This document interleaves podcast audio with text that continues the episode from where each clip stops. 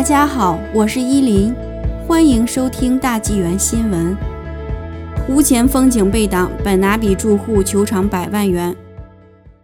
一位本拿比男子因住宅前的风景被附近的新建筑阻挡，近日向市府求偿一百万元。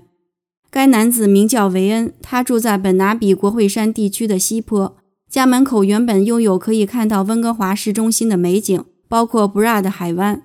如今，该视野已被附近一栋新建的房子完全遮蔽。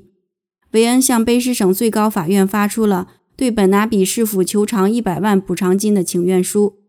在请愿书中，维恩希望纠正目前的情况，他愿意接受五万加元的赔偿，如果能推倒遮挡他家视野的新房子，或者要求市府向他支付一百万加元的赔偿金，以补偿他和家人遭受的不可逆转和永久的损失。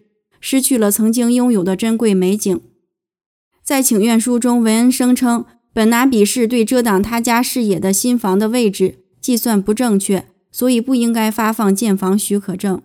本拿比市府在二零二零年九月的一封电子邮件中回应，市府是根据目前卑诗省土地测量师的调查数据来确定建筑位置的。请愿书还称，在与市府沟通的过程中，市府延迟回应。不断愚弄和误导请愿者，韦恩和他的家人因为这个项目遭受了严重的焦虑、抑郁。请愿书于二月二十五日提交，这些指控目前还没有经过法庭审理。此案非常罕见，鲜少有人失去一处风景而要求市府赔偿一百万加元。